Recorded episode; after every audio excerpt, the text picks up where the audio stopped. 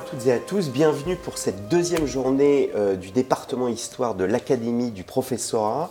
Cette deuxième journée va être consacrée à euh, l'histoire antique euh, et on fera un petit retour, c'est la surprise du jour, sur l'histoire contemporaine. J'en parlerai plus tard, enfin tout à l'heure. l'histoire antique aujourd'hui va être abordée avec trois historiens. Un premier historien, Jean-Louis Bruno, spécialiste des mondes gaulois, archéologue, euh, historien, auteur de nombreux ouvrages, j'y reviendrai après. Euh, ensuite, nous verrons euh, dans la journée Dimitri Tillois d'Ambrosi, qui est professeur à Lyon, qui a été aussi professeur dans le secondaire, donc qui va pouvoir vous donner beaucoup de ficelles, j'allais dire pédagogiques, sur l'enseignement à la fois de la romanisation, de la citoyenneté, euh, romaine, du mythe, de la mythologie euh, romaine qui sont au programme. Et enfin, je, euh, on recevra Sébastien Morlet, qui est professeur à la Sorbonne, à Paris 4. Et Sébastien Morlet, c'est un grand spécialiste du christianisme et du monde grec, ainsi que du judaïsme. Alors, on commence dans le vif du sujet avec Jean-Louis Bruno. Merci tout d'abord d'avoir répondu à notre invitation. Je l'ai dit, vous êtes un grand spécialiste du monde gaulois. Je suis très très heureux de vous recevoir aujourd'hui. Alors, on a fait une émission sur Storia Voce sur ce livre, Vercingétorix, euh, paru chez Gallimard dans la collection euh, Biographie, euh, qui est en fait ma. Il y a beaucoup de livres qui sortent chaque année. Il y a très peu de livres qui bouleversent votre vision. Et ce livre fait partie de ces livres qui bouleversent votre façon de voir les choses. On a une vision euh, très partiale, voire enfin très partielle, voire très partielle du monde gaulois, et euh, vous euh, détruisez bien des idées reçues. toutes ces idées reçues, vous les avez compilées dans un autre ouvrage qui s'appelle Les Gaulois, Vérités et légendes. Vérités et légendes, donc c'est une petite collection des éditions Perrin qui est très accessible et qui se lit, chaque chapitre se lient indépendamment les uns des autres euh, et qui répond euh, à travers de 20 à 30 questions sur toutes les idées reçues qu'on peut avoir sur, euh, sur, sur un sujet. Donc là, en l'occurrence, le monde gaulois. Donc Jean-Louis Bruno, vous avez été chercheur au CNRS, archéologue, vous avez travaillé sur de nombreux comment, sur de nombreux sites gaulois, de Picardie, Saint-Maur, la chaussée Tirancourt, Montmartin et vous avez euh, travaillé sur plusieurs euh, ouvrages. Vous m'avez dit avant de venir que vous travaillez sur une biographie de César qui va sortir chez Gallimard, mais aussi, et c'est très intéressant, sur euh, votre guerre des Gaules. C'est-à-dire que vous allez réécrire en quelque sorte la relecture de la guerre des Gaules de, de, de César.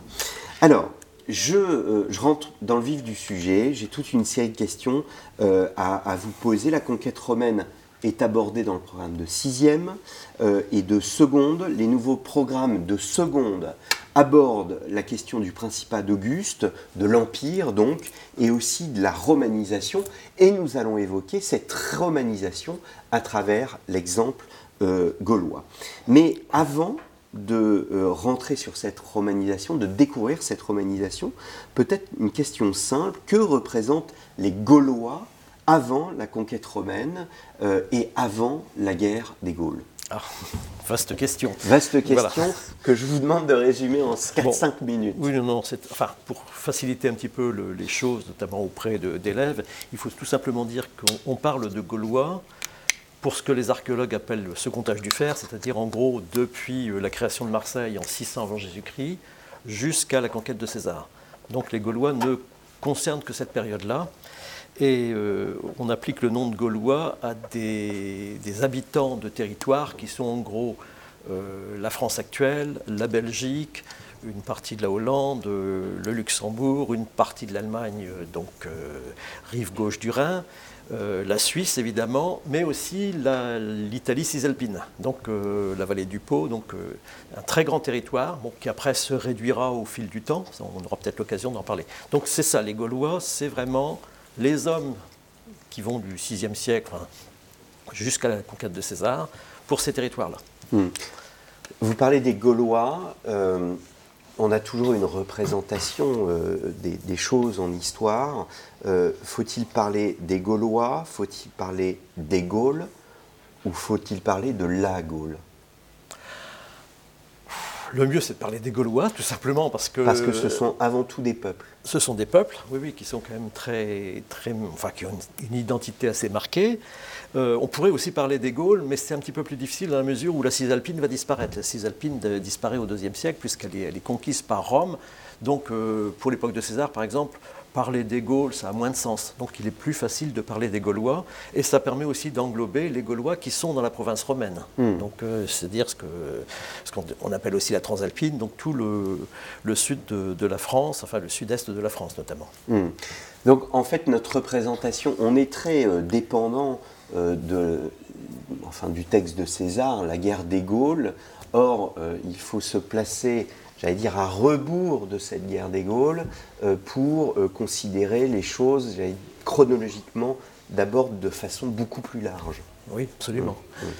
Oui, là, euh, on est effectivement un petit peu piégé par ce texte. Donc, il faut sortir de ce texte. Donc, il faut, il faut avoir une lecture vraiment très, très critique du, du, texte. Et puis, savoir aussi comment César a travaillé pour écrire ce texte, puisque quand il arrive en 58 en Gaule, bon, il l'a déjà traversé, il l'avait traversé deux ans plus tôt en allant en Espagne, euh, mais c'est un, immense espace géographique qu'il ne connaît pas bien, enfin, même qu'il connaît très mal, si ce n'est à travers ses lectures, et notamment la lecture de quelqu'un qui, a joué un très très grand rôle dans la connaissance des Gaulois, euh, c'est le grec Posidonios d'Apamée, qui est un philosophe, mais un très grand savant qui lui-même a voyagé en Gaule dans les années 100 avant Jésus-Christ, qui a laissé plusieurs ouvrages où il est question de la Gaule, notamment un, le 23e volume de ses histoires, hmm. donc qui à, Rome était très très bien connu, euh, et euh, notamment César est allé voir euh, Posidonios d'Apamée qui enseignait la philosophie à Rhodes,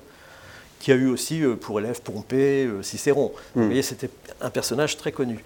Donc, euh, heureusement, il y a toute une partie des, informations qu'on trouve dans la guerre des Gaules, notamment toutes celles qui sont synthétiques, qui en fait proviennent directement de ce, de ce très grand savant, Posidonios d'Apamée, qui était aussi un très grand historien, puisqu'il s'inscrivait directement dans la lignée de son maître en histoire, qui était Polybe, donc hmm. quand même un historien objectif. Hmm.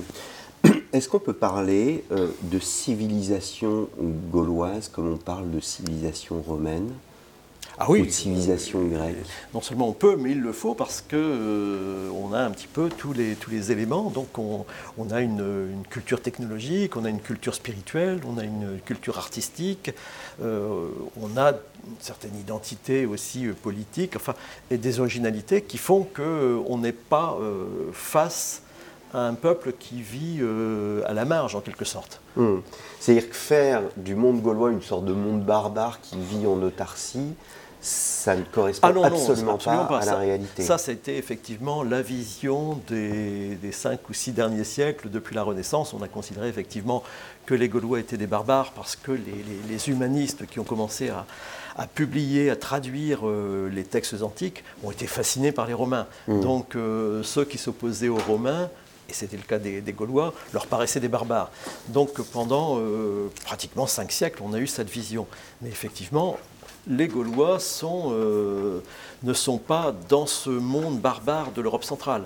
Euh, on aura l'occasion d'en reparler, je pense. Ils sont vraiment dans le monde méditerranéen. Ils sont inclus dans ce monde méditerranéen. Mmh. Alors ça, ça a été la grande découverte en lisant et, en, et, en, vous interviewant sur Vercingétorix c'est que j'ai compris que, euh, on comprend à travers votre ouvrage, que le monde gaulois est un monde ouvert, ouvert vers la Méditerranée, et qui dit Méditerranée dit obligatoirement euh, la Grèce et la culture grecque.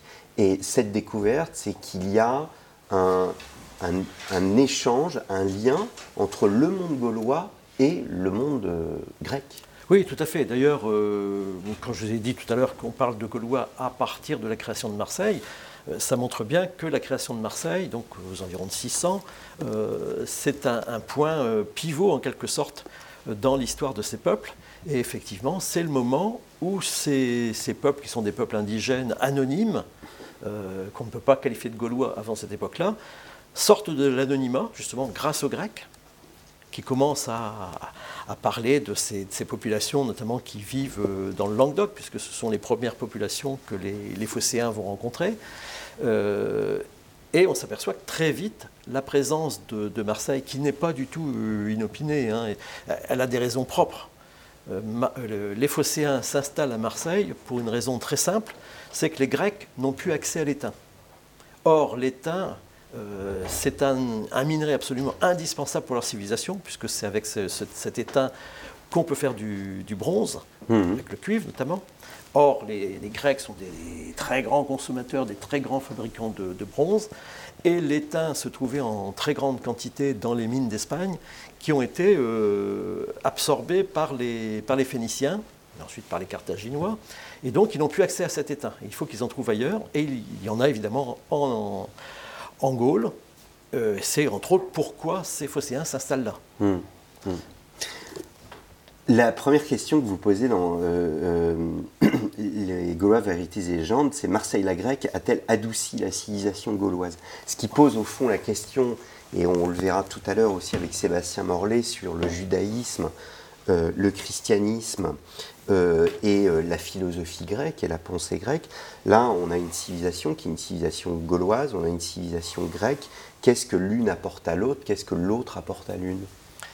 Oui, alors on connaît surtout ce que la Grèce a apporté, euh, évidemment, au, monde, et puis précisément aux Gaulois. Dans l'autre sens, c'est peut-être un petit peu plus difficile dans le cas de la Grèce. Alors, les, pour revenir à Marseille, puisque c'est vraiment euh, le point central, euh, effectivement, ça, a complètement changé euh, l'identité, je dirais, et la civilisation de ces, peuples qui habitaient donc ces grands territoires qu'on appelle le La ou les Gaules, qui vont avoir des contacts plus directs avec la Méditerranée. Ils en avaient, mais ils vont en avoir de plus sérieux, notamment par le mercenariat. Donc là, effectivement, c'est un apport euh, des Gaulois au monde grec. Bon, c'est peut-être pas un apport qui nous paraît très, très positif, mais c'est extrêmement important puisque le premier à en parler, c'est Hérodote, qui nous indique euh, que près de Narbonne se trouve un peuple qu'il appelle les, les, donc c'est un nom un petit peu difficile à retenir, euh, qui combattent comme mercenaires dans les royautés grecques. Hmm. Et ils combattent avec les Ibères. Et en fait, ça, c'est vraiment le début, enfin, pour l'instant, on imagine que c'est le début de cette, euh, cette collaboration euh, guerrière, en fait, entre les Gaulois et les Grecs. Euh, donc, la première exportation, en quelque sorte, due aux Gaulois, c'est leur puissance guerrière qui sera une, constante jusqu'au début de, l'Empire romain, puisque les tyrans de Sicile vont beaucoup utiliser les mercenaires gaulois. Les royautés grecques, comme je l'ai dit, donc on a des, témoignages très, précis de, certains auteurs, de certains historiens antiques. On a aussi les Carthaginois, donc ça c'est connu, hein. il suffit de lire euh, Flaubert, Salammbô, on a des très beaux passages sur ces, sur ces mercenaires gaulois, euh, leur comportement, mais aussi les Romains. Les Romains ont beaucoup utilisé euh, les Gaulois comme mercenaires. Hmm. Donc c'est vraiment une, composante qui n'est pas sans effet parce qu'effectivement ça va, ça va transformer l'économie de ces peuples barbares qui étaient, enfin barbares ou indigènes, qui étaient des, peuples qui étaient surtout des, agriculteurs qui vont voir arriver tout un tas de, de marchandises nouvelles et de la monnaie assez vite. Donc à partir du IIIe siècle, il y, a, la monnaie grecque qui entre en, assez grande quantité. Et puis surtout, euh, dès la création de Marseille, c'est le vin qui arrive en, très grande quantité, euh, l'huile et des, objets d'art qui évidemment vont transformer ces sociétés, qui étaient surtout des sociétés, euh, des petites communautés qu'on a quelquefois appelées princières, parce que leurs chefs étaient enterrés dans des sépultures qui était très luxueuse. par exemple, la, fameuse sépulture de Vix, où il était découvert aussi il y a quelques années une, sépulture aussi belle près de Troyes, à Lavaux. Mhm. Donc euh, on a cru qu'on pouvait caractériser de princière, c'est un petit peu, un petit peu excessif. Disons que ce sont des, petites communautés euh, qui étaient dominées par une classe guerrière euh, élitiste qui s'abreuvait justement de, de, de, ce que le monde grec avait de, plus, de plus précieux en quelque sorte. Hum, hum. Échange économique, euh, lien militaire euh, avec ces mercenaires, est-ce que euh, on peut aussi étendre les liens entre le monde grec et le monde gaulois à euh, des conceptions à la fois religieuses, mais aussi politiques? Ça, c'est très difficile. C'est très difficile parce qu'on s'aperçoit effectivement qu'il y a beaucoup de, choses qui, paraissent similaires. Donc, euh, si on parle de la religion, euh, peut-être on, l'aborde tout de suite. Les, Grecs, les Gaulois ont une conception de la religion qui est très très proche donc, de celle des Grecs et des Romains. Donc ça, c'est une donnée essentielle. Donc longtemps, on a cru euh, sur la mauvaise lecture des textes latins ou grecs que les, Gaulois étaient d'horribles barbares qui faisaient des sacrifices humains dans les forêts, etc. Donc là, tout est à effacer, tout est à oublier. Euh, pas de sacrifices humains, pas de sacrifices d'animaux sauvages, uniquement des, sacrifices d'animaux domestiques, du même type que les Grecs et les Romains, c'est-à-dire le, le donc euh, les trois animaux classiques en quelque sorte. Et tout ça dans de véritables sanctuaires, donc euh, par sanctuaire, on, entend un lieu qui est commun aux hommes et aux dieux, qui est délimité, qui est orienté, donc il est orienté euh, sur, euh, par le, lever du soleil, dont la surface généralement est quadrangulaire, comme les téménos grecs ou comme le, péribole latin, et à l'intérieur un hôtel, et souvent cet hôtel qui est près de ce qu'on appelle un bois sacré, mais par bois sacré chez les Grecs et chez les Romains, il ne faut pas s'imaginer que c'est quelque chose de, conséquent. Généralement, c'est un, arbre, ça peut être un arbuste, ça peut même, être, notamment chez les Gaulois, une représentation d'un arbre métallique. Hmm. Donc euh, on a là tous les ingrédients du, sanctuaire tel qu'on le connaît en Grèce hmm. et, à Rome. Et ça, euh, dès le IVe siècle avant Jésus-Christ. Donc c'est un petit peu difficile de dire si c'est une influence grecque.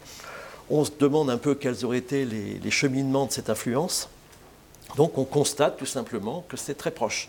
Disons que c'est pas, on n'est pas aux marges, encore une fois, on n'est pas dans les, dans, le, dans les, sacrifices humains tels qu'on pouvait euh, les, les dire jusqu'à présent, et on, est dans un monde très classique. Ah, on est dans un monde très classique. Alors c'est important parce que justement la, religion euh, nous donne, c'est justement la signature de cette civilisation dont vous parliez tout à l'heure. À partir du moment où des gens euh, se comportent de cette façon, donc ils ont choisi un lieu qu'ils consacrent à leur Dieu et au rapport qu'ils auront au Dieu, parce que c'est là aussi qu'ils vont manger. Ils vont manger les, victimes sacrificielles en même temps que les dieux. Donc que font également les Grecs et les Romains.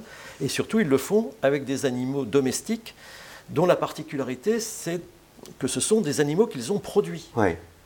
Donc là, on est vraiment dans la civilisation. Donc on n'offre pas des, animaux qu'on va chasser ou qu'on va prendre. Euh, parce que les animaux sauvages, pour les Gaulois comme pour les, Grecs notamment, euh, ce sont des animaux qui appartiennent aux dieux. Donc il n'est pas question de, voler des, animaux aux dieux. D'ailleurs, parce enfin, il y, a quasiment une écologie. Ah, il y a une écologie. Il y a une vision. Euh, Absolument, oui, oui, On a justement un texte extraordinaire de, l'historien Arien euh, qui, nous, qui nous rapporte que les chasseurs, parce qu'il y avait des chasseurs quand même chez les Gaulois, les chasseurs, ce sont généralement des guerriers qui, en, temps de paix, doivent s'entraîner, comme au Moyen-Âge en quelque sorte, chassent, mais chaque fois qu'ils tuent un animal sauvage, euh, une cagnotte est faite donc, euh, un cerf correspond à tant de, de bols ou de drachmes, etc. Un lièvre, beaucoup moins, etc. Tout ça euh, fait un petit trésor qui permet, à la fin de la saison de chasse, de faire un sacrifice aux dieux, mais évidemment avec des animaux domestiques qu'on a achetés. Donc effectivement, on est en pleine écologie, économie euh, religieuse. Donc là, vous voyez, on n'est pas du tout chez les barbares. Alors pour la pensée, puisque vous, vous, évoquiez donc une transmission de pensée, entre la Grèce et la Gaule, là aussi c'est très difficile. Donc on a les personnages dont il faudrait parler, on pourrait en parler très très longtemps, qui sont les druides. Donc les druides, ce, sont, euh, ne sont pas des prêtres, ce sont des grands savants, ce sont des grands sages, ce sont des, théologiens, des juristes, mais des grands scientifiques surtout. Donc euh, un petit peu comme les philosophes grecs, auxquels justement les phocéens les ont comparés au tout début. Euh, ces druides ont des, des pensées, une conception de de la vie et de la mort, notamment il croit à l'immortalité de l'âme, à la transmigration de l'âme, mhm. qui sont des choses qui existent en Grèce, mais qui en Grèce euh, ne sont partagées que par quelques cercles, notamment ce qu'on appelle les pythagoriciens, donc les élèves de Pythagore, ou les, poètes orphiques. Donc c'est extrêmement limité, mais c'est extrêmement semblable. Mhm. Et les druides ont un, comportement des croyances qui font que dès le IVe siècle, les, historiens de la philosophie grecque ont comparé les druides à des pythagoriciens. Notamment, ils avaient le même vêtement, etc., euh, la même attitude dans la société. Donc là, on peut se demander ce qui se passe. Mais euh, encore une fois, les pythagoriciens, c'est une toute petite, petite partie du monde grec. Donc on est plutôt tenté d'aller chercher des influences dans l'Orient, dans des, territoires beaucoup plus lointains, et un cheminement de, de, pensée, d'habitude, de pratique qui serait arrivé beaucoup plus tôt, certainement au cours du deuxième millénaire ou début du premier millénaire. Hmm. Alors, euh, en préparant cette émission, on a naturellement échangé, et au cours de ces échanges, vous évoquiez le fait que euh, là encore, nous ne vivons pas dans un monde cloisonné, mais au contraire, et là aussi ça m'a surpris, il existe ce qu'on appellerait des colonies gauloises euh, qui sont en dehors donc, de ces territoires que vous citiez euh, au, début, au début. Or, notre vision, c'est évidemment que l'Empire romain eh bien, s'étend et développe une vision de la vie, du quotidien, etc., la romanisation. Or, les Gaulois eux-mêmes se développe à l'extérieur. Oui, alors là, c'est effectivement, il faut répondre à une, une, idée reçue très, très caricaturale qui a été surtout développée, encore une fois, euh, à la Renaissance et puis à la, au XIXe siècle. Et, la euh, Renaissance, ça fait beaucoup de mal. À la Renaissance, malheureusement, oui, oui, beaucoup, beaucoup contribué à donner une mauvaise image des Gaulois. Euh, et il suffisait de lire les textes, parce que quand on lit notamment la guerre des Gaules, alors je, pense que c'est dans le livre 2, 2, ça doit être le, chapitre 27, il faudra vérifier, me semble-t-il. Euh, César parle de colonie et il emploie le terme colonia. Euh, de, colonies gauloises euh, qui se sont installées près de la, forêt, la forêt noire, près, au sud de la Bavière. Et encore une fois, il utilise des informations qu'il a trouvées chez Posidonios d'Apamée et donc, Posidonios d'Apamée lui-même utilisait le terme d'apoikia en grec, qui veut bien dire colonie. Hmm. Donc, le choix qu'avait fait euh, Posidonios d'Apamée, qui choisit très très bien son vocabulaire, à chaque fois c'est un vocabulaire très précis, il ne se trompe pas. Donc pour lui, il n'y avait aucun doute qu'il s'agissait de colonie. C'est-à-dire la colonie, c'est euh, un État qui délègue une partie de sa population, généralement la, population la plus jeune, donc un peu comme le versacrum chez les, chez les Romains, donc on délègue une partie de la population jeune pour alléger en fait le poids de la démographie. Or, les Gaulois avaient une démographie extrêmement euh, forte par rapport notamment aux Grecs et aux Romains. Ce qui faisait la force de leur civilisation. Ce qui faisait la force de leur civilisation, euh, et c'est aussi ce qui a euh, amené le, développement de l'agriculture, dont on parlera certainement. et donc c'est cette démographie qui a poussé les États, parce qu'il y a plusieurs États, on en parlera, à déléguer une partie de leur population pour aller s'installer sur de nouvelles terres. Alors ces nouvelles terres, on les connaît assez bien, donc c'est le, le nord de l'Italie. Et là, on a une description assez précise qui a été faite notamment par Polybe. Et puis, on connaît aussi le, les, aventures des Gaulois en Grèce et en Turquie. Donc ce n'était pas des invasions, comme on l'a dit trop souvent, et comme on continue à le dire, je le voyais encore ce matin euh, dans un kiosque avec une revue d'histoire un peu généraliste, où on parlait des invasions gauloises et autres invasions. Non, c'est totalement faux, ce sont bien des colonies, donc euh, quelque chose de totalement raisonné, qui coûte très cher, qu'il faut organiser, qu'on organise pendant des années à l'avance. Et ensuite, une fois que la colonie est installée sur son territoire, euh, les nouveaux habitants conservent le, cadre institutionnel, politique, ça on le sait notamment pour euh, l'installation des Gaulois en, Anatolie, euh, et conserve aussi des rapports avec la métropole. Donc il y a vraiment une métropole. Mmh. Le, je, suis dans. Alors, je n'ai pas présenté ce livre, mais vous avez participé donc, à l'enquête gauloise. Euh, donc, c'est la collection chez la découverte d'histoire dessinée de la France qui mêle à la fois, c'est un peu comme le philo comics qui est sorti euh, pour le baccalauréat, euh, où on présente la philosophie avec humour. Euh, là, vous présentez la Gaule entre histoire et humour. Vous avez beaucoup de liberté. vous mettez notamment, vous représentez donc avec le dessinateur sur les chantiers de fouilles, parce que évidemment, vous, vous tous vos résultats de recherche sont à la suite sont, ont été réalisés euh, au cours de, fouilles. Et il y a un chapitre qui s'appelle Made in Gaul, euh, que je trouve très marrant, euh, où justement vous évoquiez l'agriculture.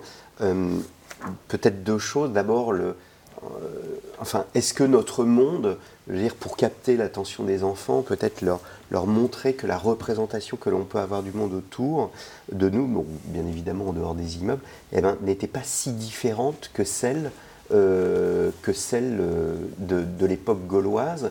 Et vous le disiez avant, il y avait beaucoup moins de, de, forêts qu'on peut le croire. Ah, c'est plus fort que ça. C'est exactement, enfin, ce que vous sembliez dire, c'est que le, monde, enfin notre environnement tel qu'on le connaît, si on supprime évidemment toutes les villes actuelles et enfin tout, l'urbain actuel, le, monde rural dont on parle tant en ce moment a été façonné à l'époque gauloise. Hmm. C'est-à-dire que le, défrichage a été euh, pratiqué dès le début du premier millénaire, mais surtout à partir du, IIIe siècle avant Jésus-Christ. Donc euh, les forêts ont presque totalement disparu et il y avait moins de forêts dans la Gaule des trois derniers siècles euh, précédents de notre ère qu'il y en a aujourd'hui. Euh, et ça, on le sait parce que on a découvert notamment à l'emplacement de forêts beaucoup de, villas gauloises dont on parlera aussi, je, suppose.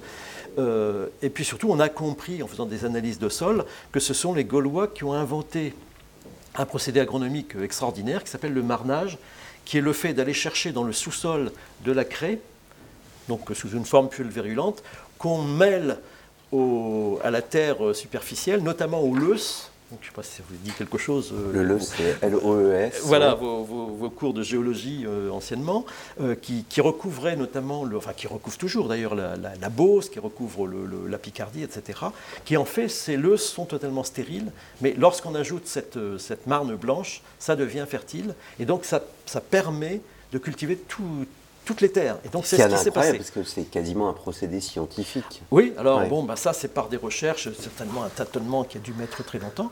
Donc tout a été mis en culture.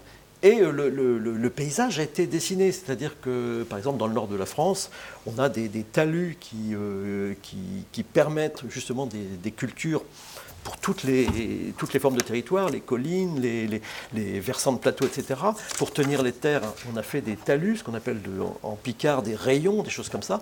Ce sont des choses qui ont été euh, créées à l'époque gauloise, ainsi que les chemins.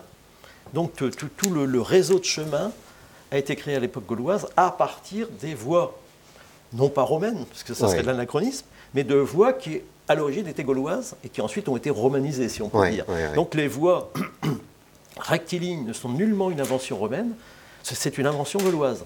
Et d'ailleurs, c'est cette invention, euh, et c'est surtout ce, réseau de voies extrêmement euh, dense et extrêmement pratique, qui a permis notamment à César de conquérir la Gaule euh, aussi facilement, parce qu'il pouvait faire déplacer ses légions à, la très grande vitesse qu'il indique dans, son ouvrage, qui nous semble extraordinaire hein, quand, on, le lit. Mmh.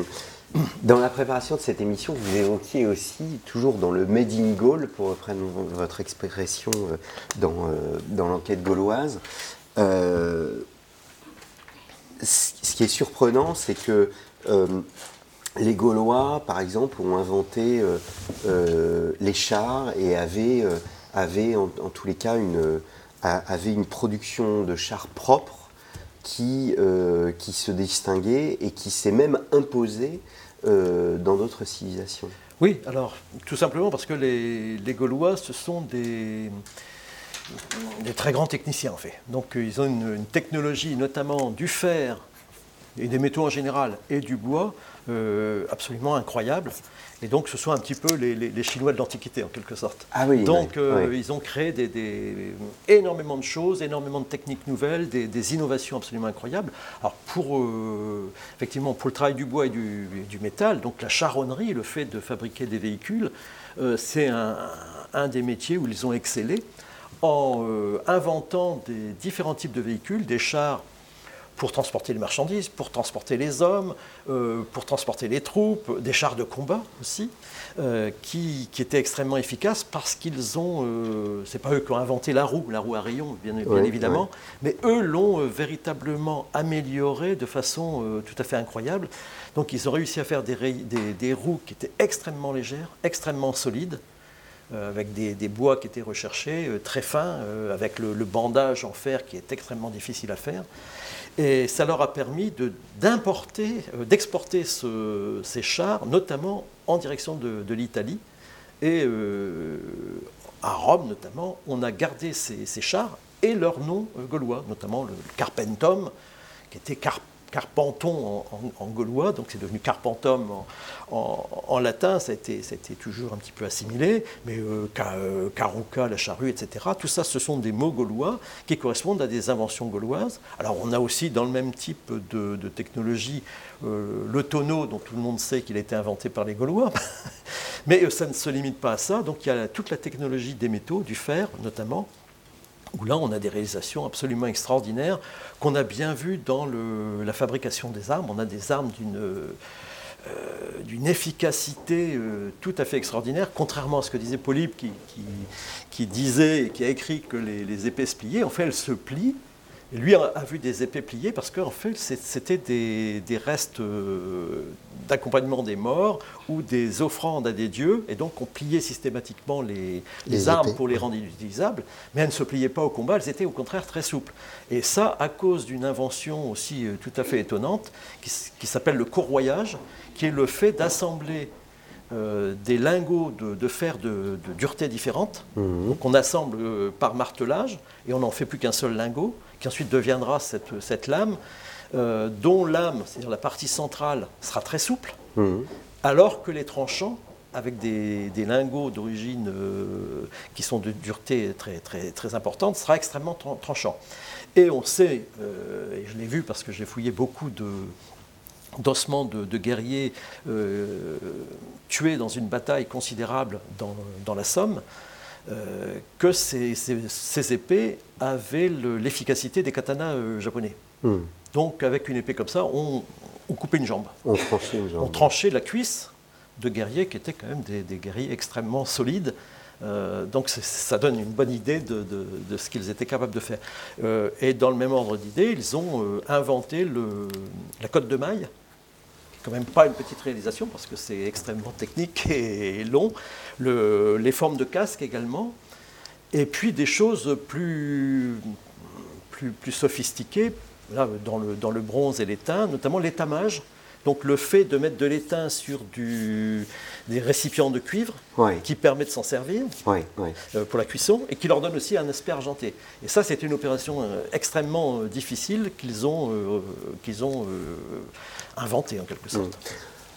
Jean-Yves plus on avance dans votre propos, plus on voit une civilisation euh, complète avec sa religion, avec son économie. Euh, alors on n'a pas évoqué le système politique, on pourra l'évoquer avec Vercingétorix et, et, César. Euh, peut-être un dernier exemple, les fermes. Est-ce qu'il y a une... On imagine que parce qu'il y a une agriculture fortement développée, il y a des structures de bâtiments, euh, des fermes, euh, des sortes de pré-fermes gallo-romaines Ah tout à fait. Donc il faut savoir que le... Bon, déjà les, Gaulois, euh, l'habitat des Gaulois, c'est pas celui qu'on peut imaginer, notamment d'après Astérix, avec les villages. je ne vais rien vous apprendre en, vous rappelant que les villages ont été créés au Moyen au Moyen -Âge enfin au Haut Moyen Âge pour, pour, la plupart. Donc les, les villages ça n'a rien à voir avec la civilisation gauloise, euh, les, gens se répartissent surtout dans les fermes, puisque évidemment il y a un immense territoire avec ces fermes qui, occupent tout le territoire, donc ils se répartissent dans ces fermes. Il y a un certain nombre d'agglomérations qui sont toujours des agglomérations de type commercial, donc au carrefour de voies, donc euh, chemin plus rivière, des choses comme ça, ou généralement près de gisements de minerais, et donc ce sont des, des agglomérations un peu artisanales. Et puis on a les fameux oppidums, qui sont des forteresses qui sont généralement euh, occupées euh, temporairement et qui ont été occupées euh, surtout tardivement. Mais l'essentiel de la population gauloise se répartit dans ces fermes, et ces fermes, effectivement, ce sont les, les ancêtres réels des, des fameuses villas gallo-romaines, donc les villas gallo-romaines, ça correspond un peu à ces latifundia de, de, la vallée du Pô. Donc ce sont des, un ensemble de corps de, de, de fermes extrêmement longs, qui peut faire euh, quelquefois 500-600 mètres de longueur. Enfin, c'est immense, qui regroupe quelquefois 100, 200, 300 personnes. Hmm. Euh, avec un maître qui a sa, propre villa en quelque sorte, et puis euh, tout un tas de bâtiments de, pour, le, pour le bétail, pour les, les instruments agricoles, pour les, les, chars, etc. Et puis pour les, les esclaves et puis les, les, hommes libres qui travaillent dans cette ferme. Donc on a vraiment les ancêtres et les, fouilles de ces deux dernières décennies ont montré justement euh, que chaque fois qu'on pouvait explorer la la périphérie d'une villa gallo-romaine, ont trouvé son ancêtre deux siècles, trois siècles plus tôt. Ce qui veut dire, bon, non seulement que c'était une création gauloise, mais qu'en plus, les, nobles gaulois du, du 3e et du 2e siècle sont restés en place, leur famille est restée en place à travers la conquête euh, de, César. Hmm. Et ça, ça correspond tout à fait à ce que les, historiens pensent, c'est-à-dire que la noblesse a coopéré à la, romanisation, si on peut dire, et ils sont restés en place. Et donc, euh, finalement, les, villas gallo-romaines ne sont que l'aboutissement de ces, ces, fermes gauloises. Hmm. Donc, pour conclure, il faut relativiser cette idée de romanisation et voir dans la civilisation gauloise euh, bien des, acquis euh, que l'on attribuait généralement à la civilisation romaine. Or, ils sont, enfin, on a, euh, même si ce que vous expliquez, nous sommes sur des limites chronologiques qui vont de 600 avant Jésus-Christ à la conquête de César. Après la conquête de César, il y a une identité gauloise Ah bien sûr, voilà, voilà, voilà. Alors ça, pour la France, on est dans un cas un petit peu particulier parce que l'historiographie a fait que les choses ont été rendues confuses par les historiens eux-mêmes. Et le premier a été Michelet qui a inventé ce concept euh, qui est extrêmement critiquable de gallo-romain. Hmm. Donc lui, pour lui, c'est un adjectif. Hein. il l'emploie comme adjectif. Euh, donc il parle de, civilisation gallo-romaine, etc. mais très vite, euh, ses successeurs euh, en ont fait des substantifs on a parlé de gallo-romain. Et ça, c'est extrêmement critiquable parce que, d'abord, effectivement, les habitants euh, de ces territoires sous l'Empire sont des Gaulois. Ils restent Gaulois, bien évidemment. Et, en fait, ce, terme de gallo-romain avait été inventé pour des raisons tout à fait idéologiques, notamment par Michelet, euh, qui voulait montrer qu'il y avait une part gauloise qui était aussi importante que la part romaine, mais la part romaine aussi était importante. Donc il voulait en quelque sorte ménager la chèvre et le chou. Et euh, ça, effectivement, euh, d'abord, euh, la France est le seul, euh, le seul pays où on parle de gallo-romain. Euh, les Suisses ne parlent pas d'helvéto-romain, par exemple, et les, Anglais ne parlent pas de brito-romain. Donc il est beaucoup plus juste de dire que la Gaule, on a affaire à des provinciaux, c'est-à-dire des Gaulois qui sont une province dans l'Empire romain, tout simplement mais qui continuent à vivre un petit peu à la manière gauloise, c'est-à-dire en parlant la langue gauloise. Donc euh, jusqu'au bas empire, on parle le gaulois, qui va, devenir ensuite le français. Euh, on, conserve beaucoup de, traits culturels gaulois, beaucoup de traditions, euh, mais on est évidemment dans ce cadre de, l'Empire romain qui est extrêmement contraignant par son administration, évidemment. Est-ce que du coup, on peut un peu comparer cette situation? Alors, la comparaison a ses limites, bien évidemment, mais on, connaît très bien euh, du fait euh, de l'histoire du Christ la place de la Palestine euh, dans l'imaginaire, et on sait que la Palestine, le monde, comment, le judaïsme a gardé sa spécificité. On peut, parler, on peut parler de, de, monde gaulois comme on parle d'un monde judaïque. Oui, parce que de toute façon, par exemple, la, structure administrative, bon, qui, qui, était très romaine, mais enfin de couleur romaine, mais reprend les grandes lignes gauloises, puisqu'on n'a pas beaucoup parlé des peuples gaulois, donc il faut quand même qu'on en parle un petit peu. Donc euh, il faut savoir, et là on se base sur César, qui dans sa guerre des Gaules nous, nous parle de 60 peuples euh, gaulois. Évidemment, il y en a plus. Oui. Alors à certaines périodes, il y en a eu beaucoup plus, d'autres, à d'autres périodes peut-être moins. Donc on sait en gros qu'il y a une soixantaine, peut-être une centaine de, peuples qui ont une forte identité, que lui appelle des kiwitates, donc euh, kiwitas, la, cité. Et là encore une fois, il reprend directement euh, la terminologie de Posidonios d'Apamé, qui lui parlait de police. Et en fait, c'est une façon de donner un nom à cette structure à la fois ethnique et administrative qui, nous pose un peu problème parce qu'on n'arrive pas à bien comprendre et dont la, meilleure, euh, la meilleure comparaison, c'est la police grecque. Donc une petite cité euh, avec un nombre, un nombre pas forcément considérable d'habitants. Donc en Gaule, c'est, euh, disons, 200, 300 000 habitants. Pour un territoire qui correspond en général à un de nos départements, quelquefois deux, deux départements, et qui se comporte un petit peu comme un État. on aura l'occasion de repréciser un peu les choses. Euh, et donc ça, ça ressemble évidemment pas mal à la, à la police grecque. voilà. Donc ce, cette, cette civitas et ce peuple avec son identité, donc le, nom, par exemple, est Parisie, puisqu'on on est à Paris, c'est quelque chose qui est en partie conservé par l'administration romaine et qui est conservé en fait par César. Et puisque on parlera, enfin, il faut aussi penser à Auguste dans, le cadre du programme euh, d'histoire. Euh, en fait, Auguste, on lui a attribué beaucoup, mais il a repris beaucoup de choses que, César avait déjà mises en, place. Euh, César, en gros, a respecté ses peuples. Il ne les a pas démembrés et il a respecté un petit peu euh, cette, euh, cette façon de, de, faire. Hum, hum. Ce sont les Gaulois qui appellent euh, les Romains? Ah oui, alors là. Parce qu'on a une vision. Alors, on a mis 35 minutes à, avant d'évoquer Astérix. Et évidemment, notre vision est à la fois liée à une vision très 19e siècle de cette opposition entre le monde romain et le monde. Et, et, le monde gaulois, il faut sortir de cette opposition et voir, je ne vais pas évoquer une géopolitique, mais quasiment, c'est-à-dire que euh, on a des peuples qui se sentaient menacés par des barbares, des Germains, et qui vont appeler les Romains entre autres, oui, bah, si, il faut vraiment parler de géopolitique, parce que de toute façon, l'histoire gauloise, euh, si on essaie de la reconstruire, bon, c'est pas toujours très facile, parce qu'on n'a pas euh, l'histoire qui a été écrite par les Gaulois, puisque les Gaulois ne pratiquaient pas l'écriture. Donc on est obligé de se, baser sur les écrits des Grecs et des Romains, donc on est déjà dans le cadre de la géopolitique, mais on s'aperçoit que l'histoire gauloise, en fait, est intimement liée avec celle de ses voisins, plus ou moins loin, notamment avec celle des Grecs, puis celle des, Romains.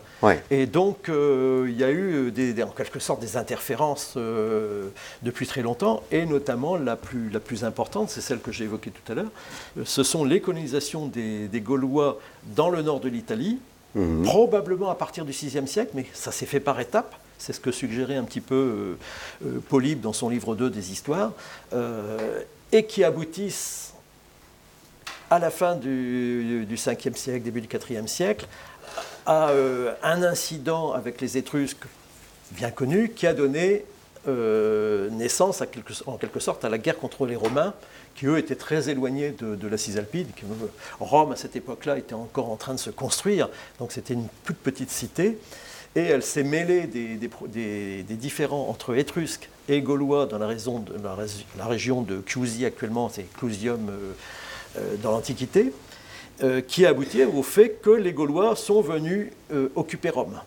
Et donc ça a été un, traumatisme absolument extraordinaire pour Rome, qui, vraiment, au départ de son apogée en quelque sorte, s'est trouvé tout à coup occupé par des Gaulois, ne sachant plus que faire, et étant obligé de donner une rançon pour être libéré de ces Gaulois. Nous sommes à quelle époque? En 390. 390. Alors, donc, euh, et en fait, les Gaulois euh, vont accepter la, rançon, mais partiront surtout parce qu'ils ont d'autres chats à fouetter, parce qu'ils travaillent en même, en même temps avec Denis de Syracuse. Hmm. Donc euh, les Gaulois sont, en, affaire avec les, les, Siciliens et donc contre Rome. Et donc vous voyez, c'est quelque chose déjà d'extrêmement complexe. Hmm. Donc la conséquence de cela, c'est que, euh, enfin une des conséquences de cela, c'est que la, la vision des, mondes gaulois par Rome, elle est, euh, j'allais dire, avec un a priori euh, négatif, un peu entre comme, comme les, Anglais et les Français, il y a une opposition entre Rome et les Gaulois Ah oui, bien sûr. Enfin, C'est aussi ambivalent. C'est-à-dire que d'une part, c'est extrêmement négatif, et pour voir à quel point c'est négatif, il suffit de relire quelques discours de Cicéron, notamment le Profonteio, où il fait des effets de manche et il traite carrément les, Gaulois de barbares. Malheureusement, les historiens sont appuyés dessus. Euh, et pour, euh, pour Cicéron, c'était pure rigolade, parce que Cicéron était parfaitement au courant de la civilisation euh, gauloise, il connaissait très très bien les, Gaulois, il connaissait très très bien les Éduins, qui sont les peuples de la région du Morvan. donc il avait des amis, et notamment il avait un ami très célèbre qui est Divicia, qui était le, premier magistrat des Éduins, qui en 60 avant Jésus-Christ est venu à Rome euh, plaider la cause des Éduins qui étaient agressés par les Germains. Donc on, entre dans le vif du sujet. Et à cette, euh, à cette occasion-là, on apprend au détour d'une œuvre de Cicéron consacrée à, la divination, donc un traité de, philosophie, euh, que ce diviciaque gaulois a été hébergé par Cicéron dans sa magnifique villa du Palatin, et qu'ensemble, ils ont discuté de divination. Donc, euh, ensuite, quand le même Cicéron nous dit ce sont des barbares affreux, on a du mal à, le, croire. Du mal à le croire. Donc, euh, on est en pleine ambivalence, mais il est vrai que lorsque César mène quelques batailles en Gaule, lors de ce qu'on appelle sa conquête, il a toujours quand même dans l'idée et dans l'arrière-pensée de venger ses ancêtres de cette humiliation terrible. Oui, oui, oui. Alors justement, on, arrive un peu au, bout de notre, notre propos, mais euh, ce qui m'a surpris aussi dans votre biographie, c'est de voir euh, euh Vercingétorix euh, lié, et peut-être que vous pourriez évoquer le système politique euh, gaulois à cette occasion, mais il est très lié à Rome en fait. Il, euh, passe du temps avec César. Pas, euh, ce n'est pas un conflit tel qu'on peut le concevoir aujourd'hui. Je sais que Inès est très attachée à, la, connaissance de la guerre puisqu'elle travaille avec des garçons et les garçons sont, veulent tout savoir sur la guerre. Mais il faut sortir de l'image d'un conflit d'un peuple contre un autre. C'est beaucoup plus complexe que cela. Ah oui, oui, c'est beaucoup plus complexe. Tout à l'heure, je vous ai indiqué que les, peuples gaulois, donc cette soixantaine de peuples euh, environ, fonctionnaient comme des petits États. Mais euh, on apprend en lisant l'ouvrage de, César, puis surtout en, essayant de reconstituer comment les choses se sont passées, euh, qu'en réalité, ces, peuples se rangent dans des confédérations qui sont donc au-dessus d'elles, et notamment une, grande confédération qui est la Gaule. Et ça veut dire qu'il y a une, instance en quelque sorte supérieure, qui est une sorte d'instance nationale, et notamment par l'intermédiaire d'une assemblée que César appelle Concilium Totius Galliae, donc le conseil de toute la Gaule, c'est certainement la traduction du mot gaulois. Et on sait que ce conseil de toute la Gaule se réunissait chaque, année, probablement dans le centre de la Gaule, entre Orléans et Chartres, euh, là où aussi les druides se, réunissaient. Et chaque année, des délégués venus de tous les peuples euh, désignaient un peuple patron.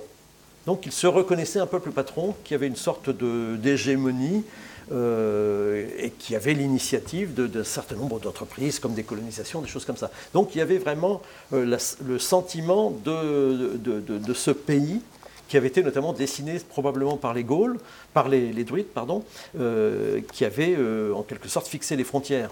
Et contrairement à ce que certains historiens, même encore récemment mes collègues ont dit, César n'a pas dessiné la Gaule. Hmm. La Gaule avait été dessinée par les druides, qui en avaient en plus fixé le centre géométrique, euh, l'emplacement dont je vous ai donné tout à l'heure, et qui en plus est le véritable centre géométrique de cet espace, qui est à 600 km des, confins les plus extrêmes. quelque chose de tout à fait extraordinaire pour l'époque, euh, quand on songe notamment aux difficultés qu'on a eues pour désigner le centre géométrique de la France. Hmm. Euh, eux l'avaient aussi trouvé d'une certaine manière. Donc ça montre aussi leur grande capacité intellectuelle. Euh, donc il y avait cette instance euh, supérieure qui a fonctionné euh, assez bien, notamment au cours du, des peut-être 4e, 3e, 2e siècle, et qui a été mise à mal en fait par le, commerce romain, puisque les, les, Gaulois, dans les siècles précédents, commerçaient énormément avec la Grèce par l'intermédiaire de Marseille. Malheureusement, Marseille a beaucoup décliné au IIe siècle, et c'est Rome qui a pris son relais et euh, en fait, Rome était beaucoup plus proche euh, géographiquement des peuples de la Gaule. Il y a eu les guerres euh, puniques, je ne vais pas rentrer dans le détail, mais qui ont fait aussi craindre beaucoup à Rome, qui a failli encore une fois disparaître. Et là, certains peuples, et notamment les Éduins, je pense, ont joué un rôle extrêmement important pour sauver Rome. Parce qu'il y a eu probablement la menace de tous les peuples gaulois du Nord, ce qu'on appelle les Belges, qui étaient prêts à descendre, aider euh, leurs parents de la Cisalpine et aider les Carthaginois, s'ils étaient descendus, c'était Rome était fichu. Et je pense que les, les Éduins les ont arrêtés, et c'est ce qui a valu ensuite aux Éduins euh, ce titre absolument honorifique de frères consanguins des Romains. Hmm. Et à partir de ce moment-là, les, les, Éduins notamment, mais aussi les Arvernes, donc le peuple de Vercingétorix, et les peuples du, centre de la Gaule et du centre, euh, du centre-est sont très liés aux Romains, au commerce romain, abandonnent la guerre, donc euh, abandonnent leurs leur forces guerrières, ne rêvent plus que de, commerce, que d'Italie et d'un système en fait à la romaine. Et ils veulent s'intégrer. Et donc, c'est un petit peu dans ce cadre-là que se place la conquête de César. Hmm. En fait, ce Diviciac dont je vous ai parlé tout à l'heure, lorsqu'il est en 60 à Rome, en profite pour tisser des liens avec Cicéron, mais surtout avec César, et il prépare ce qui va se passer en 58, deux ans plus tard, quand euh, César sera proconsul de la Gaule, et euh, Diviciac lui prépare le terrain pour que César puisse intervenir et puisse euh, romaniser tout, ce terrain, tout, cet immense territoire. Dans notre imaginaire romantique, euh, Vercingétorix a cette place particulière que, l'on connaît. Quitte à être un peu provocateur, est-ce qu'on doit donner à Vercingétorix cette place, euh, cette place aussi importante? Oui, mais pas, dans le sens où vous le dites. C'est-à-dire qu'il ne faut pas le voir comme euh, cette figure romantique du résistant qui aurait résisté contre, contre César, parce que c'est totalement faux. Donc on, verra pourquoi. Enfin, c'est totalement faux dans un premier temps, ça l'est dans un second temps. En revanche, Vercingétorix est une figure euh, tout à fait importante dans la mesure où il a réussi à réunifier tous ces peuples qui s'étaient euh, désunis à la fin du second siècle avant Jésus-Christ, au début du premier siècle. Donc euh, il faut savoir euh, que César, donc, euh, que Vercingétorix appartenait à ce peuple des Arvernes qui, comme les Éduins, était extrêmement favorable à, l'arrivée des Romains en Gaule, à l'intervention de César, puisqu'il faut savoir que César entre en, Gaule chevelue, donc la Gaule qui n'était pas la province romaine, soi-disant pour faire rentrer chez eux les Helvètes du plateau suisse qui voulaient quitter le plateau suisse parce qu'ils étaient entourés de Germains qui les agressaient pour aller s'installer en Saintonge. Euh, normalement, ce, déplacement de population qui avait été préparé par les Helvètes pendant trois ans était tellement bien fait que ça ne devait poser aucun problème. Et c'est le prétexte euh, qu'ont choisi les Éduins et qu'ils ont fourni à, César, pour qu'il intervienne en disant ils vont euh, abîmer nos cultures, etc. Mais ils auraient indemnisé de toute façon. Hmm. Et donc c'est un véritable prétexte et c'est un guet-apens que César donne contre ces pauvres Helvètes qu'il massacre alors qu'ils sont en train de traverser le Rhône donc c'est quand même pas très glorieux. Euh, et ensuite, ce sont surtout les Éduins qui massacrent le reste des Helvètes, parce que les Éduins travaillent pour, pour César. Euh, il faut savoir que César, au, début de la guerre de Gaulle, se trouve avec euh, cinq ou six légions, c'est-à-dire c'est quelques dizaines de milliers d'hommes, c'est très peu. Mhm. Et donc, avec ces, si peu de légionnaires, il n'a pas pu conquérir la Gaule. Même après, quand il aura 10, 12 légions, c'est encore trop peu pour un immense pays comme celui-ci. Et, il faut savoir que ce sont les Éduins, tout d'abord, et ensuite beaucoup de Gaulois, qui lui servent de mercenaires ou d'auxiliaires, c'est comme on veut, et qui font la guerre, qui font la guerre à sa place. Mmh. Parce qu'il faut aussi savoir que le, système militaire romain fait que le, le, consul à qui on a attribué un certain nombre de légions, bon, César en plus en a attribué lui-même plusieurs de plus, parce qu'il se donnait ce droit, mais les légions euh, ont un nombre fixe de, de légionnaires, et les légionnaires morts ne sont pas remplacés. Donc il y a nécessité pour le, général euh, de préserver absolument ses légions euh, s'il veut durer dans le temps. C'était le cas pour César parce qu'il avait prévu de rester dix ans en Gaule. Vous disiez qu'il concernant Vercingétorix qu'il y avait deux temps, un temps où il a réuni en fait les, peuples contre, contre les Romains, mais un premier temps où il y avait au fond un, lien avec le, monde romain. Comment se caractérise ce lien? Alors, bon, il faut savoir, il faut revenir un petit peu à, cette histoire euh, de, l'intervention de César. Donc, César intervient euh, contre les Helvètes, il les, fait ramener chez eux, donc on est en 58. Et les, Gaulois, notamment de l'Est de la Gaule, depuis 2, 3, 4 ans, sont en prise avec des Germains, donc des populations d'outre-Rhin, euh, qui s'infiltrent chez eux, qui ont servi de mercenaires aux Séquanes, etc. et tout, et qui ont occupé tout le territoire des Séquanes, qui veulent occuper euh, une, partie du territoire éduin, euh, et les, Gaulois sont en quelque sorte désemparés. Sauf les Belges qui, eux, travaillent de leur côté, qui sont très forts euh, militairement, mais tous ces peuples qui, étaient habitués à faire du commerce avec Rome n'ont plus de force guerrière, et donc ils sont désemparés devant ces Germains. Et en 58, après la victoire, si on veut dire, avec des guillemets, de César sur les Helvètes, des députés venant de toute la Gaule, viennent voir César et lui disent on aimerait bien tenir notre conseil de toute la Gaule près de votre camp parce qu'on a une demande à vous faire. César dit bien sûr, d'autant plus qu'il est mis au courant par Diviciac qui a tout organisé en fait. Et ce conseil de toute la Gaule aboutit à la décision que les Gaulois demandent à César d'intervenir contre les Germains et de les protéger.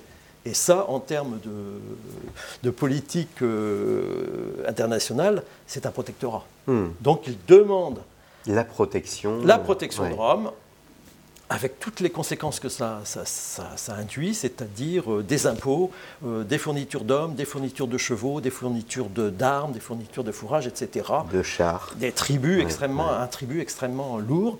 Et donc à partir de cette époque-là, c'est juillet 58, l'affaire est close, c'est hmm. fini.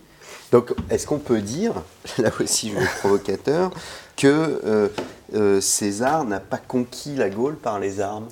D'une certaine manière, non. Et donc, euh, alors, la dernière condition, ça va nous ramener sur Vercingétorix, la dernière condition de, ce genre de, traité, qui est un traité de protectorat, c'est que tous les peuples qui, qui, font cette demande, c'est pratiquement tous les peuples de la Gaule, peut-être certains Belges qui ne l'ont pas fait, qui n'étaient pas à cette réunion, doivent fournir des otages, parce que c'est l'habitude dans l'Antiquité, au Moyen Âge, etc., euh, doivent fournir des, otages à César. Les otages, ce sont les fils des grandes familles. Hmm.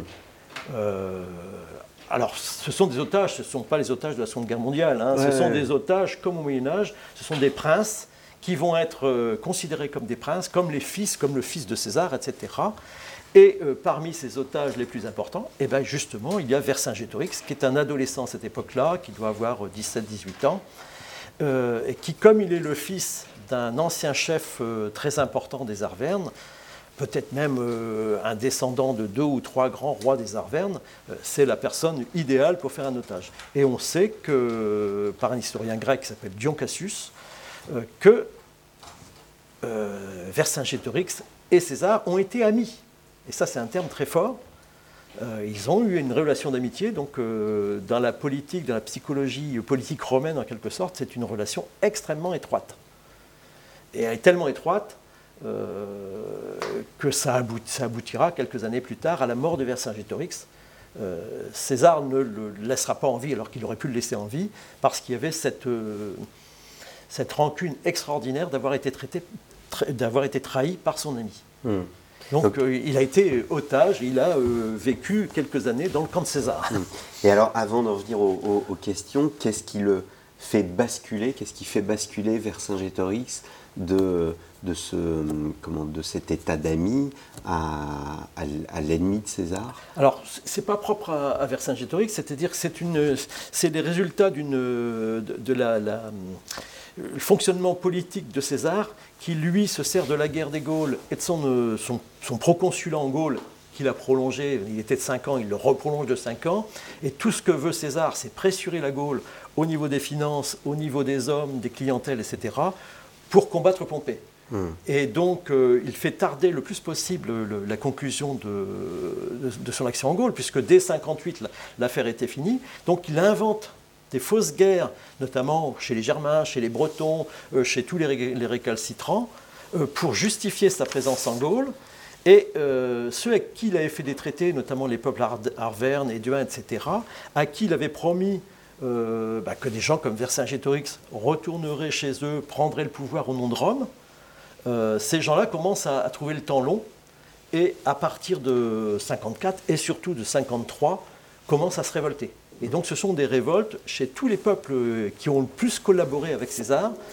Et donc Vercingétorix est l'un de ces hommes qui, vont se révolter, mais lui a l'intelligence de, fédérer tout le monde, ce qui suppose qu'il a une, politique, une, conception euh, de la politique de, de, toute la Gaule, en quelque sorte, de la géographie de toute la Gaule, qu'il connaissait fort bien, et euh, des, dons d'organisation euh, absolument extraordinaires, puisqu'il réussit à refaire une armée, euh, des dons oratoires époustouflants, qu'il fait qu'il fédère tous ces, hommes, et qu'il réussit à construire une armée nationale d'une cinquantaine de peuples gaulois qui vont venir l'aider à, Alésia.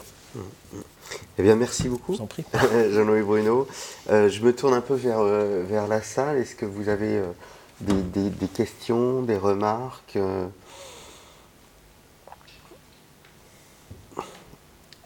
Alors Alésia, justement, du coup, si j'ai bien compris ce que vous avez dit, c'est pas euh, la bataille qui va définitivement achever la Gaule et de l'intégrer à l'Empire romain. Non, enfin euh, non, non, parce que c'était déjà fait en quelque sorte.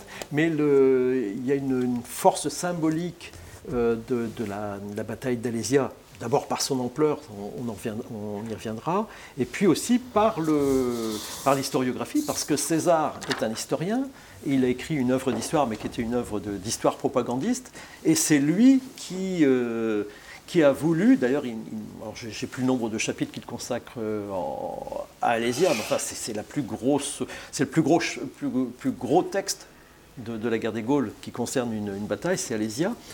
Et lui-même achève son histoire de la guerre des Gaules à la bataille d'Alésia, parce que le, huitième livre, c'est pas lui qui l'écrit, c'est l'un de ses, lieutenants, c'est Hirtius. Euh, donc pour lui, la guerre des Gaules euh, s'achève avec Alésia. Mais c'est une construction purement historiographique. Mais il est vrai que cette bataille a une force aussi symbolique euh, extrêmement importante, puisqu'il euh, y a eu des, armées absolument considérables. Donc euh, Vercingétorix était sur le plateau d'Alice Sainte-Reine avec 80 000 hommes, ce qui est déjà beaucoup. César avait 50 000 légionnaires, mais on pense qu'il avait au moins 50 000 auxiliaires. Donc ça fait déjà beaucoup de, de, gens. Et ensuite est arrivé ce qu'on appelle l'armée de secours, qui, elle, était composée de 250 000 hommes. Et 250 000 hommes, c'est la plus grosse force armée euh, que la France ait, vue fouler ses pieds avant les armées napoléoniennes. Hmm.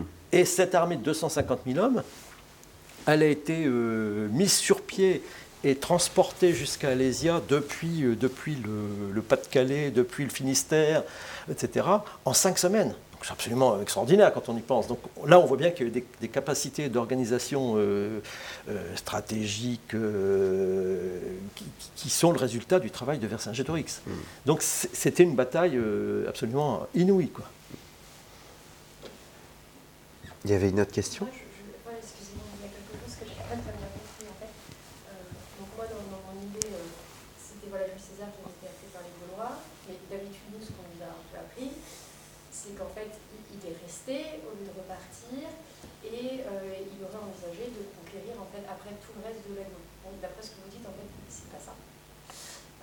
Ah non, non. pas non plus tout à fait bien compris. C'est-à-dire que euh, il est venu, enfin il a été appelé, mais ça avait été préparé. Oui.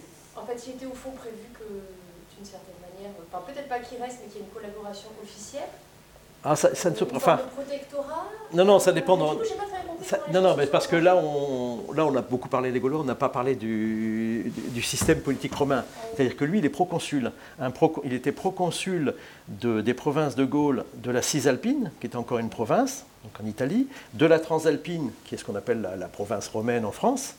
Bon, plus de l'Illyrie aussi, mais euh, oublions l'Illyrie si vous voulez. Donc, euh, quand on est proconsul, on s'occupe de ces provinces, on les gère et lui avait obtenu un proconsulat de 5 ans. Donc il était là pour 5 ans de toute façon, mais il était là dans la Transalpine. Il n'était pas prévu euh, qu'il aille dans ce qu'on appelle la Gaule chevelue, c'est-à-dire au nord de Lyon euh, ou dans le Massif central, qui était encore euh, un pays indépendant, si vous voulez. sauf que lorsque la, la, province de Transalpine a été créée dans les années 120, cette province n'a pas été définie géographiquement justement pour avoir la possibilité d'agrandir cette province. Et euh, César, à la suite de son consulat de, 59, où il se comporte euh, déjà comme un tyran. Donc euh, c'est lui qui fait les lois, c'est lui qui les, piétine s'il le, le, veut, et il ne rend plus compte au Sénat de ce qu'il fait, et il se donne le droit d'aller dans la Gaule chevelue, donc de traverser le Rhône sans en référer au Sénat, ce qui n'était pas, normalement ça n'est pas autorisé, et pire, arrive à l'hiver, normalement il doit retourner dans sa province cisalpine, et il ne fait pas. Donc euh, c'est lui qui brave, euh, si vous voulez, les, règles romaines, euh, tout simplement parce qu'il a décidé d'agrandir dès le départ, mais je pense que c'était quelque chose qui était prévu très certainement depuis l'année 60 ou 59, lorsqu'il a eu des contacts avec Divicac, etc. C'était quelque chose qui était prévu de longue date. Ce n'était pas un hasard.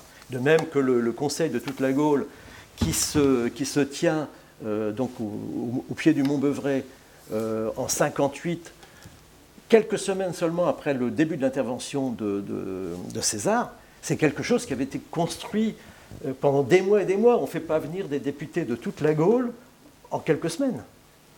Et ça veut dire aussi qu'il y a une, une propagande qui était faite en Gaule, parce que les, Gaulois avaient des, systèmes de propagande aussi extrêmement performants, pour diffuser la, gloire de la victoire de, César. Pour que les, justement les, députés qui venaient de très loin soient persuadés que César, effectivement, pouvait les sauver. Donc il ne faut surtout pas lire euh, César à la lettre. Il faut imaginer tout ce que ça, tout ce que ça induit. Mais je n'ai pas très bien compris en fait, ce que les peuples gaulois eux-mêmes recherchaient euh, par, par, rapport à César et aux Romains, justement. Ah ben ils recherchaient, bon, depuis longtemps, euh, pratiquement tous les peuples de l'Est recherchaient à, entrer dans le futur Empire romain. Donc, oui, Cela, voilà. Donc toute la moitié orientale de la Gaule qui, avait cette volonté, alors que toute la moitié occidentale, donc les, Belges du Nord, ce qu'on appelle armoricains, euh, les Aquitains, ne voulaient absolument pas. Donc il y, a une scission qui était déjà apparue au niveau commercial et qui se concrétise euh, dès que César arrive en Gaule. Mais en même temps, vous avez l'air de dire que, la révolte vient finalement des Arvernes eux-mêmes. Ah oui, mais ça. alliés. Donc j'ai pas bien compris qu'est-ce qui leur a Eh ben, ben là, c'est parce qu'on n'est pas assez entré dans le système politique gaulois. C'est-à-dire, c'est la noblesse euh, gauloise qui se révolte. La noblesse gauloise des peuples qui étaient les collaborateurs de César. Eux attendaient qu'on leur donne les rênes du pouvoir au nom de Rome. Et puis César, en fait, n'a pas de modèle administratif euh, pour sa colonie, parce que les, Romains n'avaient pas de bon, de bon système. Et notamment euh, en Espagne, ils ont connu les pires difficultés, parce que l'Espagne est aussi un grand pays, et ils ne savaient pas euh, les gouverneurs euh, romains étaient des très mauvais gouverneurs. Généralement, euh, ils s'abreuvaient financièrement sur les, sur les peuples, ils géraient les choses très mal, et donc César n'avait pas de modèle, il ne le trouvait pas. Et puis il avait la tête ailleurs, il avait la tête à ce qui se passait à Rome et à son, ses conflits avec Pompée. Et donc en fait, ça aurait été une déception finalement. Ah, c'est une véritable déception, oui, oui, c'est absolument. C'est presque de la... Et pour Vercingétorix, euh, d'ailleurs, il y a certains romanciers qui ont, qui brodé un peu là-dessus. C'est presque de la déception amoureuse, parce que leur relation était très forte. Il faut savoir que les, otages, euh, vers Saint-Gitorix le premier, vivaient dans les, principia du camp de César, c'est-à-dire dans le quartier général, dans la tente juste à côté de César. Ils participaient à ses banquets, ils participaient même à des réunions d'état-major. Et euh, vers Saint-Gitorix, où le frère de, de qui s'appelait Dumnorix, eux-mêmes euh, étaient préfets des cavaleries auxiliaires. Donc euh, les Arvernes avaient donné une cavalerie à César, parce que les, Romains n'avaient pratiquement pas de cavalerie. Les Éduins avaient aussi donné une, cavalerie, et c'était donc euh, Vercingétorix et Dumnorix qui étaient préfets de ces cavaleries. Donc c'était des grands chefs auprès de César. Donc la relation était très forte. Tant plus que César était très porté sur, euh, sur les indigènes, les jeunes indigènes, parce qu'il trouvait que les, les, jeunes Romains qui, suivaient les, son camp, enfin qui étaient dans son camp, étaient des, des, gens qui n'étaient pas intéressants, euh, qui voulaient simplement euh, trouver de l'argent, s'enrichir. Est-ce que ça, du coup, pourrait juste expliquer, ça s'est en fait peut-être beaucoup mieux passé sous l'Empire, alors en définitive C'est-à-dire bah, ça, enfin, Il me semble que finalement, enfin, parler des gallo-romains, mais je crois que la, la, Gaule a quand même été une province très. Euh, ah, bah après, oui, oui. Bah, florissante. Ah, bien sûr, bah oui. Donc, est-ce que ça n'a pas été une intégration mieux réussie un siècle plus tard? Ou est-ce que la politique a été différente après sous l'Empire non, elle n'a pas été différente parce qu'en fait, euh, César, dès qu'il arrive, euh, dès 58, commence à faire, faire, signer des traités à tout le monde, à tous les peuples. Et, notamment quand il récupère Vercingétorix comme otage, en même temps, il fait signer par les édiles arvernes un traité qui les, qui lie. Et euh, c'est déjà le début de l'administration. Et c'est pourquoi, euh, tout à l'heure on a parlé des, des, civitates, les civitates gauloises sont restées pratiquement les mêmes dans le découpage administratif euh, de l'Empire. Et donc, Auguste n'a pas, pas beaucoup modifié les choses. Alors, ils se sont simplement arrangés pour que des peuples trop puissants qui avaient un trop, grand, euh, un trop grand territoire soit un petit peu scindé. Il y avait certains peuples clients qui ont été euh, raccrochés à d'autres peuples de façon à ce qu'il n'y ait pas de, de peuples trop puissants. Et notamment, parmi les, grands peuples gaulois qui avaient vraiment une, influence, il y avait les Éduins, il y avait les Rèmes de Champagne, les Trévires du Luxembourg. César s'est bien arrangé pour les faire travailler tous les trois en même temps, pour pas qu'il y en ait un qui prenne le leadership. Et donc ça, c'est le, fonctionnement qui ensuite est conservé et qui marche très bien. Puisqu'en fait, on a, euh, les Romains n'ont pas changé fondamentalement le, fonctionnement des Gaulois, même en matière de religion. Donc euh, les, Gaulois ont, pu gardaient leurs cultes locaux, etc. Et malheureusement, ils n'en avaient pas beaucoup. Tout ce qui comptait pour les Romains, c'est que le culte officiel, donc le culte public, soit de type romain et qui fonctionne sur le calendrier romain. Mais pour le reste, les Romains étaient extrêmement ouverts. Je vais, euh, on, va passer à la, bon, la bibliographie. Je vous ai présenté les ouvrages. Vous avez aussi écrit un ouvrage qui s'appelle Les Gaulois expliqués euh, à ma fille. Oui, oui, je dis raconter, c'est expliquer. Raconter, expliquer. euh, non, non, c'est expliquer, c'est expliquer. C'est moi qui me Euh, trompe. chez, chez- chez Le Seuil, euh, bon, La guerre des Gaules, vous en avez parlé. Il y a un livre dont nous n'avons pas parlé, mais c'est le classique de Oui, Camille Julien. Camille Julien, oui, oui, qui, bon, euh, notamment pour les, les enseignants, est toujours intéressant parce que euh, il a beaucoup de recul, il a une connaissance absolument encyclopédique, il donne toutes les références des, des- des auteurs grecs et latins, donc ça, ça reste euh, vraiment la, la référence de base. Bon, Camille Julien, je vous- on vous enverra bien évidemment C'est chez. Hachette, alors il y a eu plusieurs rééditions, mais ça, je ne sais pas si ça se trouve encore, mais ça a été réédité il y a quelques années.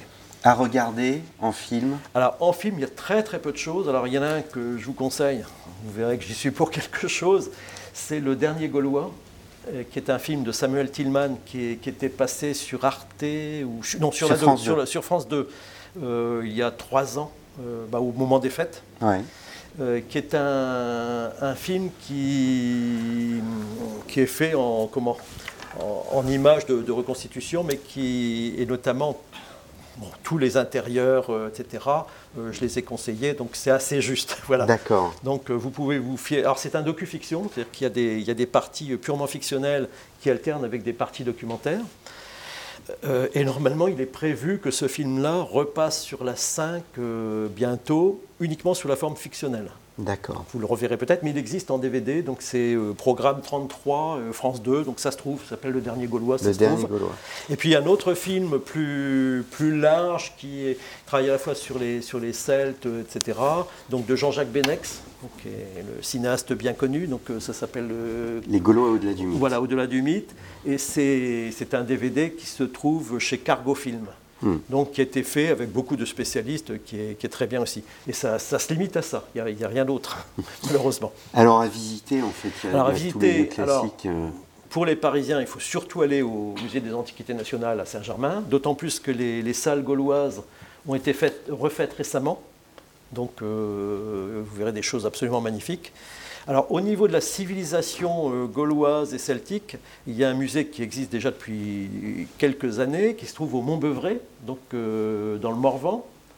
Alors c'est le village s'appelle Saint-Léger-sous-Beuvray, donc le, le- en Saône-et-Loire. en Saône-et-Loire, le, le musée est au pied du site du Beuvray, donc ça vous permet d'aller visiter le site aussi qui est visitable. C'est un très, beau, très bel endroit. Et c'est un musée qui a été fait à partir des recherches euh, internationales, européennes, qui ont été menées sur le, le site depuis 30 ans. Donc c'est tout à fait intéressant.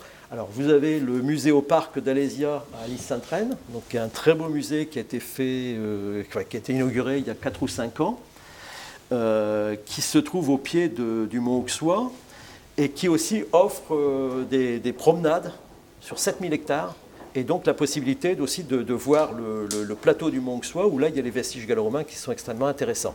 Hmm. Un autre site, euh, un autre musée qui est pas mal du tout, c'est celui de Châtillon-sur-Seine, si vous passez dans, dans- dans cette région, où vous pouvez voir l'extraordinaire sépulture de Vix. Donc ça, c'est quelque chose à voir. Et je pense qu'à Troyes, bientôt, enfin dans, dans quelques temps, quand les restaurations seront faites, on pourra voir aussi la tombe de Lavaux, qui est aussi belle que celle de Vix. Eh bien, merci beaucoup. Je vous en prie. Jean-Louis Bruno.